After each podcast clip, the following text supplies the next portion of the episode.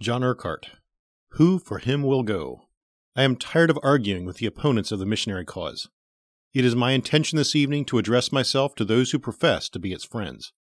John Urquhart, April 1, 1826. These short sentences were the abrupt opening to John's final address to his beloved St. Andrew's University Missionary Society. The approaching end of school meant that he was one step nearer to his intended life's work, but also one step nearer to a painful separation. For three years, he and his friends had been a close knit community, stirring each other up, evangelizing, praying, and waiting. But soon, this little circle would be broken. They could not at the same time go where they were being sent and maintain their daily fellowship. The mysteries of providence would soon scatter them, to meet again only in eternity. The gravity of this could not have been lost on John as he sat down to write his speech. For several years he had considered the work of missions in foreign lands. He had labored through the scriptures, the testimonies of other missionaries, and the objections of friends and family. This address would be the capstone of all that he had learned. Since, in spite of all of his studies, he did not take a degree from St. Andrews, his final appeal to the Society would serve as part valedictorian speech, part farewell address, and part call to arms. Alexander Duff, who was there that night, said that John's crisp introduction instantly captured the attention of his hearers. Then, having begun, John briefly reiterated how hollow were the arguments of those opposed to missionary endeavors. He then moved into his first main point.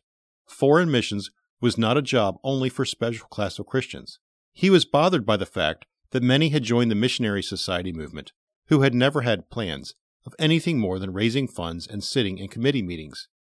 He said, One cannot help being amazed that of the many who have pleaded so earnestly for the cause of missions and have spoken so eloquently of the high dignity of the missionary enterprise, so few have been found who were willing to go forth to the combat.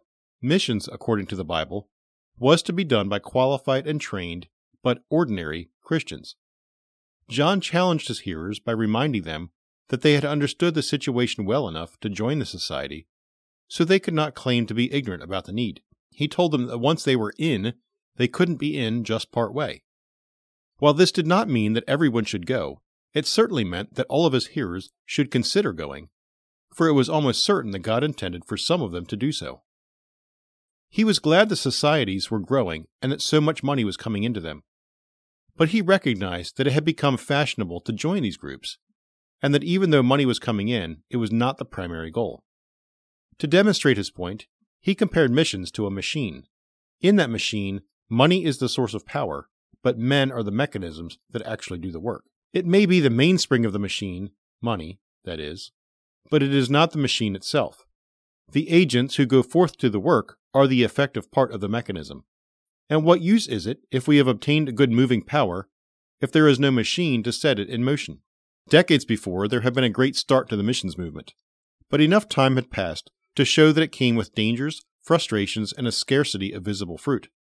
These hard realities were keeping many from applying as missionaries. Now the various societies existed as institutions, but there was a labor shortage. John said, The Scottish Missionary Society is in need of laborers. The London Missionary Society is in need of laborers. The Church Missionary Society, to the shame of the Churchmen of England be it told, have for some time been forced to gather the missionaries whom they send forth from the other countries of Europe. Why is it, John asked, that as soon as a person well known for missionary zeal is asked if he has plans to go, a thousand excuses suddenly enter his mind? He was convinced the greatest argument for going came from the last instruction of Jesus, when he told his disciples to Go and teach the nations. But time and again he had heard it objected that there was a great need in England and Scotland, and few could be spared from it to be sent to other countries. His answer to this was to argue that the entire world was one large harvest field, and that all laborers were simply working in different parts of it. If that is the case, he wondered, why are so many laborers packed into one part of the vineyard while other areas have no workers? Throughout the remainder of his address, he raised the common objections to personal involvement, and one by one he dismantled them and showed them to be simply the justifications for disobedience that they often were. After nearly an hour, he brought his words to a powerful and effective close, and included the news that he himself had decided to answer the call. I have tried to set before you the present state of the missionary cause. and the loud call which there is for efficient laborers. I have stated to you the great argument that the world is one field and that our Saviour's command is not fulfilled so long as the distribution of his ministers over this field is so very unequal. And finally, I have tried to answer some of the objections that are made to personal involvement in the work. The matter some time ago presented itself very forcibly to my own mind, and I felt that it at least demanded my serious consideration. As I have thought deeply on the subject, the difficulties seemed to have grown in size, but the convictions of duty have grown stronger too. The arguments for my own personal involvement seem to me to have acquired the strength of a sure word from the Lord. I have therefore resolved, with the help of God, to devote my life to the cause. The only thing I have left to say is to solemnly charge every one of you who are looking forward to the ministry of Christ to take this matter into the most serious consideration.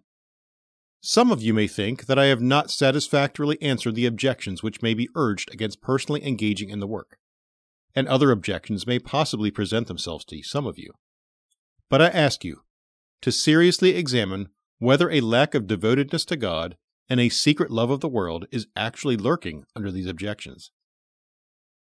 Why is it that there is such competition for pastoral positions in our own land when a comfortable salary comes with the preaching of the gospel? And why is it that love of country can be overcome whenever any worldly advantage or financial gain is to be had?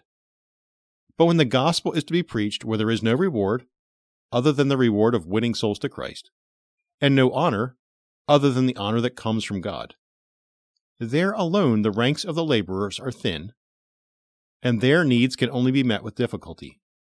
Do not think I wish to press you into the service. It is a proverb which much experience has taught the Moravians never to persuade any man to become a missionary. I have laid the matter before you, and I leave it with your own conscience as you soon must answer before God. I am not without the hope that even from this unnoted association a little band of devoted laborers may be raised up, who shall carry the name of their Savior to the ends of the earth, and shall meet in another world, to receive that high reward which is reserved for those who have left father and mother and sister and brother and houses and lands for Christ's sake and the Gospel's. His last paragraph was more prophetic than he could have dreamed. Decades later, after many years of mission work in India, Alexander Duff thought back on the intense atmosphere in the room that night. He said that the effect of John's message, with his eyes glowing with the fire of wistful longing, and voice moved by an overfilled heart, was overwhelming. For a moment it appeared as if all present were ready to rise up and march forth as a united phalanx into the battlefield, and few there were who did not then at least resolve to submit the subject to an examination with which it had never been honored before. While of some it can be added that they did not pause till they found themselves across oceans and continents in front of the bristling hosts and frowning citadels of heathenism. Those words from Duff gave me chills when I first read them. I could sense in a small measure just how energizing the speech had been. The remaining nine months of John's life would find him often discouraged, lonely, and in failing health. This final night at the Missionary Society was the zenith of John's short life the climax of his labors.